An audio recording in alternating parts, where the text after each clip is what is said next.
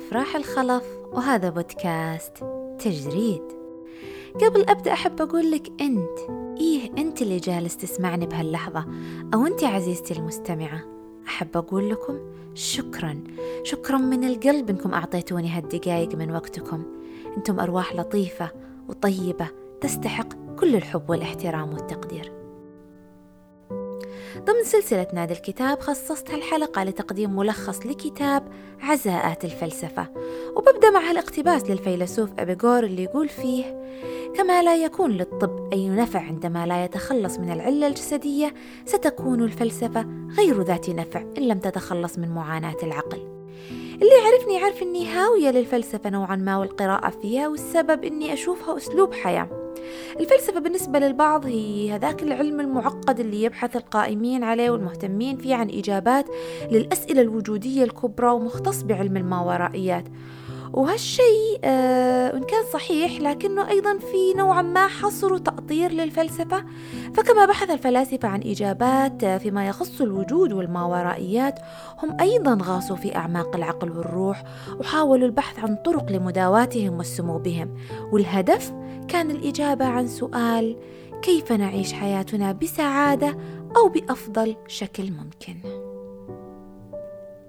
فعن العزاءات التي تستطيع الفلسفة أن تقدمها لنا كتب المؤلف البريطاني ألان دوبوتون كتابه عزاءات الفلسفة والذي يعرض فيه كيف من شأن الفلسفة مساعدتنا على الوقوف في صلابة أمام مصاعب الحياة وتقديم بعض العزاء من أجل أرواحنا المتعبة.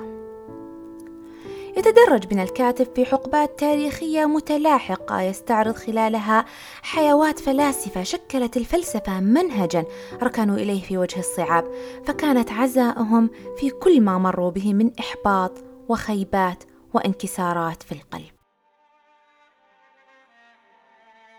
بداية يعود بنا الكاتب إلى العام 399 قبل الميلاد والعزاء الأول بشأن مخالفة الأفكار السائدة. ومن لذلك غير سقراط؟ ففي ذلك العام وفي محكمة أثينا اجتمعت الحشود من قضاة وشهود وادعاء وهيئة محلفين وحضور وعقدت المحاكمة التي اتهم سقراط فيها بالهرطقة والامتناع عن عبادة آلهة اليونان واختلاق بدع دينية وإفساد مجتمع أثينا كما يدعون. فقضى الحكم الصادر بإعدامه بسم الشكران. لكن الحقيقة أن كل ما قام به سقراط هو التغريد خارج السرب من خلال مخالفة بعض المتعارف عليه آنذاك وحث الناس على التفكير من خلال السؤال. السؤال هذا الإكسير السحري لفتح العقول وتحليق الأرواح.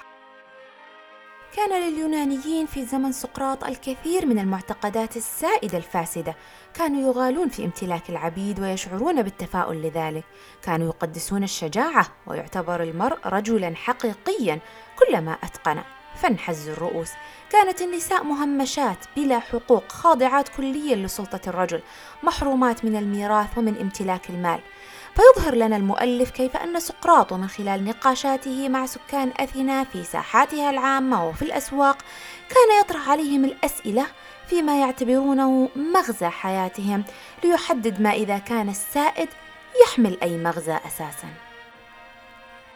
يعطينا سقراط من خلال هذه النقاشات درس مهم بأن تبني الأفكار السائدة من دون اختبار منطقها يعد جهلا ويعطينا العزاء بشأن من يخالفنا أن ما ينبغي أن يقلقنا ليس عدد الناس الذين يعارضوننا بل مدى قوة الأسباب التي تدفعهم إلى المعارضة. فمدى منطقية منهج تفكيرهم هو الذي ينبغي أن يحدد القيمة التي سنسبقها على معارضتهم لرأينا وأن استحقاق الاحترام الفعلي لا ينبع من إرادة الأغلبية بل من المنطق الملائم. يخبرنا الكاتب دوبوتون أن سقراط لم يتبرأ من فلسفته في المحكمة واختار أن يترك مثال سامي من خلال الوقوف مع ما كان يؤمن بأنه صحيح بغض النظر عن السائد. لم يهتز معتقده لم يتنازل عن أفكاره وكانت ثقته نابعة من مصدر أشد عمقا من العناد أو التهور. لقد كانت متجذرة في الفلسفة إذ منحته قناعات مكنته من امتلاك ثقة مبنية على العقل. وكان آخر ما قاله سقراط في المحاكمة طالما أنني أتنفس وأملك القوة لن أتوقف عن ممارسة الفلسفة وإسداء النصح لكم وتوضيح الحقيقة لكل من أصادفه.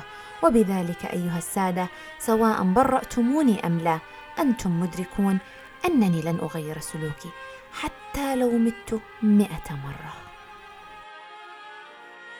المنهج السقراطي للتفكير المعتمد على طرح التساؤلات سواء على الذات أو الغير طريقة قد تكون فعالة إذا طبقت بشكل صحيح لتطوير الآراء التي يمكن لنا اعتناقها بثقة عالية حتى لو واجهتك العواصف أكثر ما أعجبني بقصة سقراط أن معرفتك العميقة بذاتك وما تؤمن به ولماذا تؤمن به سيساعدك على الصمود في وجه النقد وعدم الانجراف مع التيار. سقراط قدم لنا مثال متطرف لموقف فكري يواجه معارضة لا منطقية ودفع الثمن بحياته. وأختتم العزاء الأول مع تساؤلات أتركها لكم. إلى أي مدى يجب أن نتمسك بما نؤمن بأنه صحيح؟ وما هو الثمن المقبول لذلك؟ وهل من الصحيح دائما أن نشارك آراءنا التي نعلم يقينا أنها تخالف ما هو سائد؟ وهل يوجد بحياتك من تشاركه أفكارك الجامحة؟ بأمان؟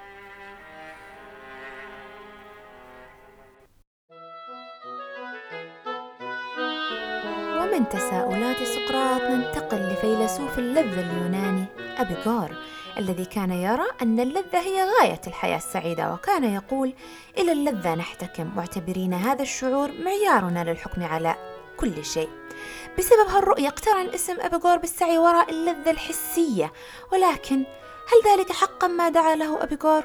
وهل هذه هي اللذة التي يؤمن بها؟ حقيقة توصل أبيغور إلى خلاصات عدة بشأن اللذة وما يجعل الحياة ممتعة وسعيدة والجميل أنها جميعا لا تحتاج المال.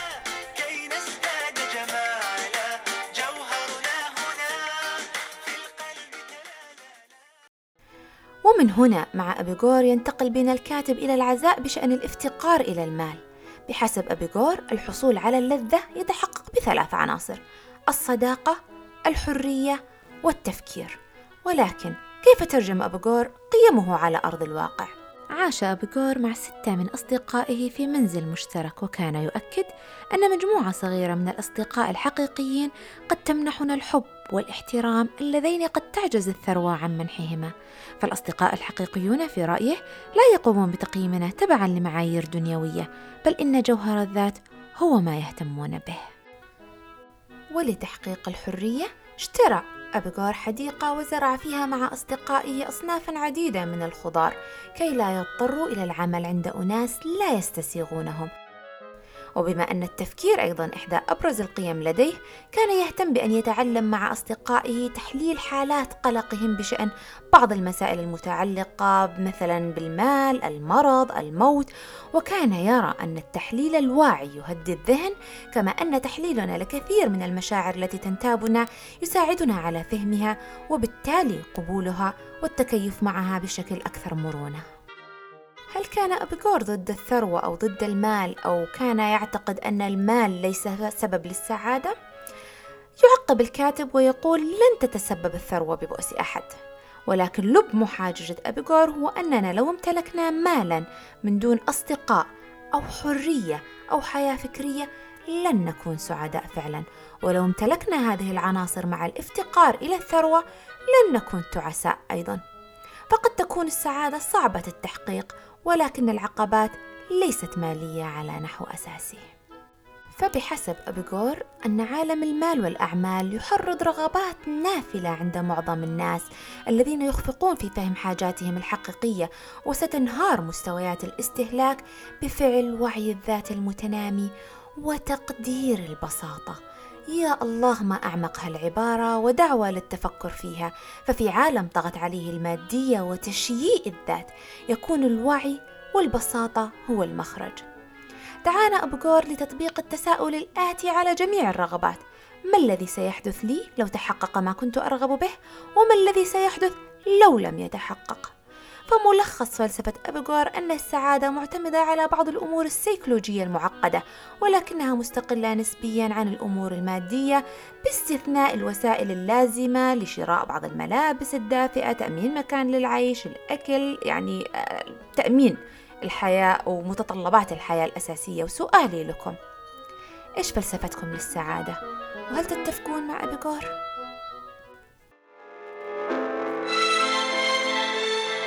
ومن اليونان إلى روما ننتقل للفيلسوف الرواقي سينيكا الذي عد الفلسفة منهجا تعليميا وفيها عزاء يساعد البشر على تجاوز الإحباط.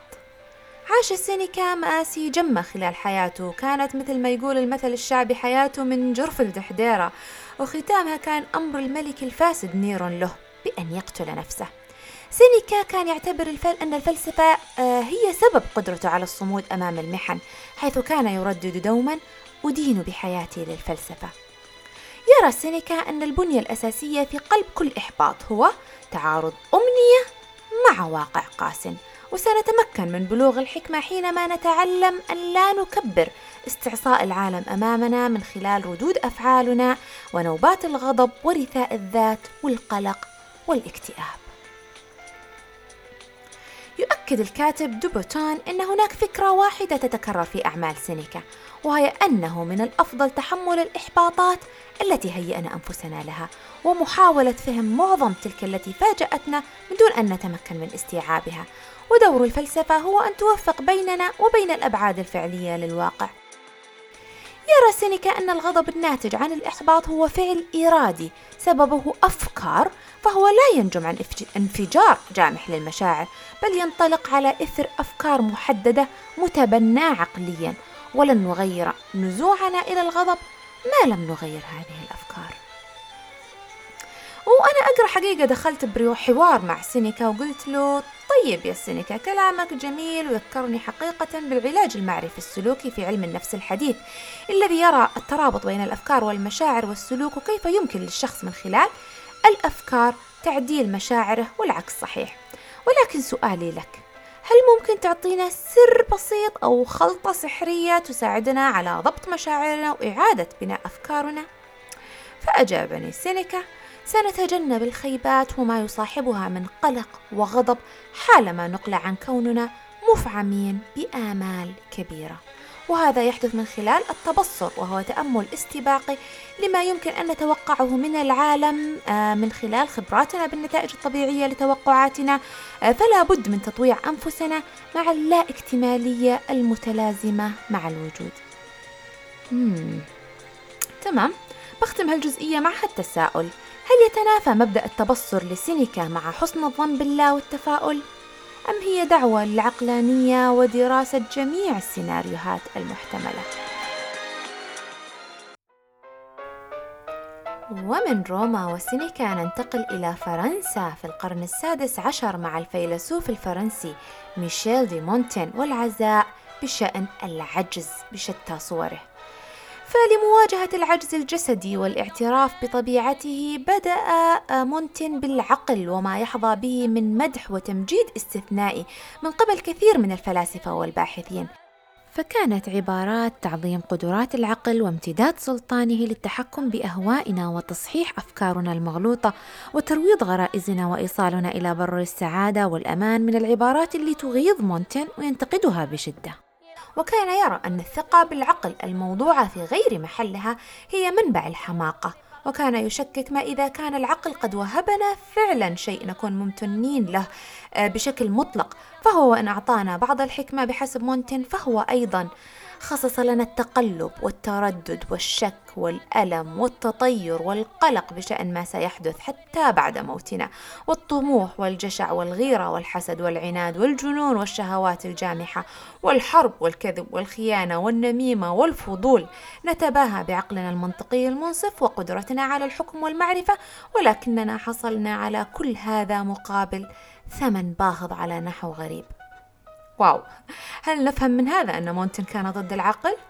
لا طبعا لكن ما أراد إيصاله أن أغلب الفلاسفة والحكماء ركزوا على عظمة العقل وقدرته على حل كل مشكلة وأغفلوا النصف المجنون.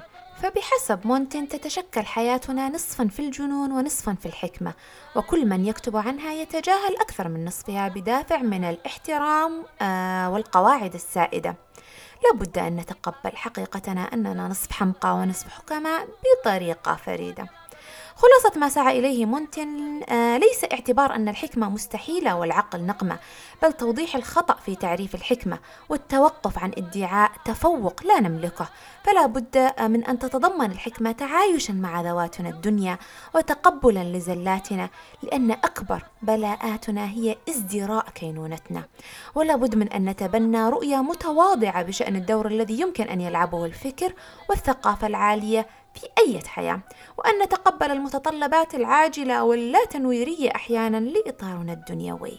هذا فيما يخص العجز الجسدي. أما لتخطي العجز الثقافي المرتبط بعادات وثقافات الشعوب الأخرى فيرى مونتن أننا غالبا نعتمد على معيارين لنحكم على عادات بعض الشعوب بالغرابة أو التخلف أو الهمجية وهما الإعتياد والقومية. فكل ما يخالف ما اعتدنا عليه أو يعارض موروثنا القومي الديني أو الثقافي نعتبره غريب أو مستهجن. ولمواجهة ذلك لابد من الانفتاح أكثر والتعرف على ثقافات الآخر. كذلك وجهنا مونتن أيضا إلى كيفية تخطي العجز الفكري وهذه مهمة مع توسع طبقة اللي يسمون أنفسهم مثقفين عن طريق تنميق العبارة واختيار مفردات صعبة الفهم أو التحدث بطريقة مبهمة. كان مونتن يعتقد أن الحكمة لا تستلزم كل هالمفردات الفخمة والمنمقة أو علم عالي وأن الجمهور لا يستفيد من تضجيره بالأسلوب الصعب والغامض وليس ثمة أسباب موجبة كي تكون كتب الإنسانيات صعبة أو مملة. وكان يقول في هذا الخصوص يمكن للأشخاص الغامضين والمحيرين أن يشكلوا مصدر احترام في العقول المتواضعة. وكان يقول أيضا أعجز عن إقامة علاقة طويلة معها. يقصد الكتب المعقدة والمنمقة. أكتفي بحب الكتب السهلة الممتعة التي تحفز اهتمامي. وأكد مونتن بالرغم من أهمية القراءة للفكر إلا أن الأفكار المهمة توجد في حياة كل واحد فينا.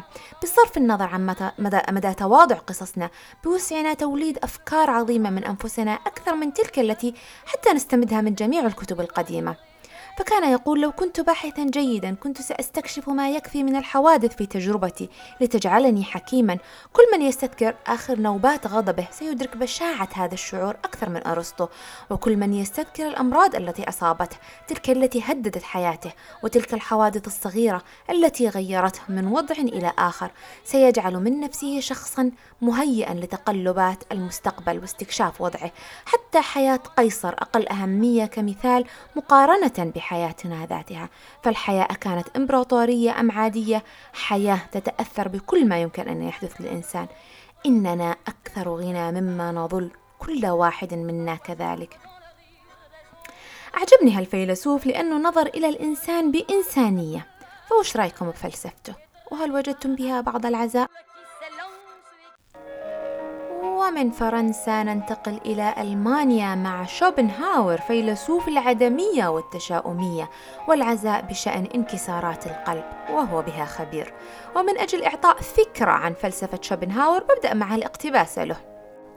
يقول لا بد أن الوجود البشري نوع من الخطأ. قد يقال عنه إنه سيء اليوم وسيزداد سوءا يوميا إلى أن يحدث الأسوأ على الإطلاق. واو! أي تشاؤم هذا يا شوبنهاور. عرف شوبنهاور كأبرز التشاؤميين في تاريخ الفلسفة ولا أحسده على ذلك حقيقة. ظهرت نزعته التشاؤمية في سن مبكرة فكانت أمه تتذمر من ولع ابنها بالتفكر بالبؤس البشري وكان يقول يجذبني البؤس في هذه الحياة. وكان يؤمن أن الهدف من الحياة المعاناة وأن الغلط الذي يقع فيه أغلب الناس ويؤدي إلى شقائهم بشكل أكبر. آه، أنهم ما فهموا حقيقة الحياة وما زالوا يبحثون عن السعادة بينما الواجب محاولة تقليل الألم بقدر الإمكان. كانت حياة شوبنهاور سلسلة من الإحباطات سواء في الحياة العملية الاجتماعية أو حتى حياته الخاصة مع الحب حيث تعرض للرفض العديد من المرات. بسبب إحباطات قلبه حاول منطق الحب ففسره بما أسماه بإرادة العيش. فحقيقة حسب شوبنهاور لا يوجد حب وما يحدث من انجذاب بين شخصين نابع من إرادة العيش كونها دافعا كاملا داخل البشر لإبقائهم أحياء وقادرين على التناسل. وكان يرى أن هذه الإرادة الغريزية تتفوق على العقل حيث كان يعتقد مثل مونتن أن عقولنا خاضعة لأجسادنا. بالتالي كان يطلب منا ألا نتفاجأ بالبؤس عند حالات الرفض أو الخيبة تكون إرادة العيش آه، ما اشتغلت صح في هذه الحالة. وألا نبحث عن مغزى من حياتنا بالزواج أو إنجاب الأطفال ويجب أن ندرك كعزاء لنا أن حالتنا ليست سوى واحدة من بين آلاف أو ملايين الحالات. لتصبح المعاناة أكثر قابلية للفهم وأقل من أن تكون لعنة فردية. وختاما ما زلنا في ألمانيا ولكننا الآن مع نيتشه في العزاء بشأن المصاعب. باختصار تقوم فلسفته في الحياة على تقبل الألم والمصاعب والترحيب بها لتحقيق الإنجازات على عكس شوبنهاور اللي كان يدعو إلى تجنب الألم. كان يقول لأولئك البشر ممن أنا معني بهم بهذا القدر أو ذاك. أتمنى المعاناة والأسى وسوء المعاملة والإهانات. أتمنى أن لا يبقوا غريبين عن ازدراء الذات العميق وعن عذاب الارتياب بالذات وعن بؤس القهر. فتحقيق الإنجاز لا يتم عبر تجنب الألم بل بمعايشته. تحديد دوره بكونه طبيعيا. وخطوة لا يمكن تجنبها على الطريق نحو التوصل إلى غاية جيدة. أعوذ بالله. بحسب الكاتب فإن الهدف الذي سعى نيتشه جاهدا لتوصيله من خلال فلسفته هو تصحيح الاعتقاد القائل إن على الإنجاز التحقق بسهولة أو أنه لن يتحقق أبدا. كان يرى أن هذا الاعتقاد ذو تأثيرات هدامة لأنه يقود إلى الانسحاب على نحو طفولي من التحديات التي يمكن تجاوزها لو كنا مهيئين لمواجهة الوحشية التي تستلزمها جميع الأشياء القيمة تقريبا. فكما يقول نيتشه لا ينبغي أن نشعر بالحرج بسبب ابتلاءاتنا إذ عبر إخفاقاتنا فحسب سينمو كل ما هو جميل. أعلن نيتشه فلسفته وبقي ملتزما بها رغم كل ما مر به من وحدة وفقر ومرض وألم. وهذه الفلسفة حقيقة لها حضور كبير في أدبنا العربي فمن الأبيات الشهيرة في هذا الصدد وكابدوا المجد حتى مل أكثرهم وعانق المجد من أوفى ومن صبر. لا تحسب المجد تمرا أنت آكله لن تبلغ المجد حتى تلعق الصبر. وفي نفس السياق هذا أحمد شوقي يقول سبحان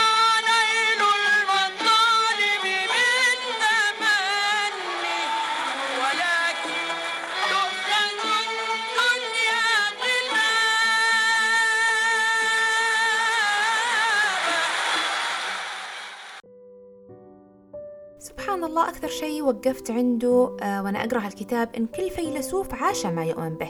عاش نتيجة أفكاره ومعتقداته. هالشيء أكد لي اعتقاد عندي إن حياتنا تتشكل آه تبعا لأفكارنا ومشاعرنا إن خيرا فخير وإن شرا فشر. واللي يشوف شيء ما يعجبه بحياته يراجع ما في الداخل.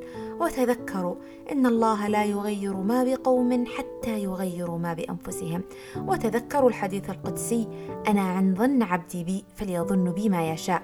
وتذكروا أيضا إنما الأعمال بالنيات وإنما لكل امرئ ما نوى. بهذا أختم كلامي لأولي النهى ودمتم بود وأسعد بتعليقاتكم. thank you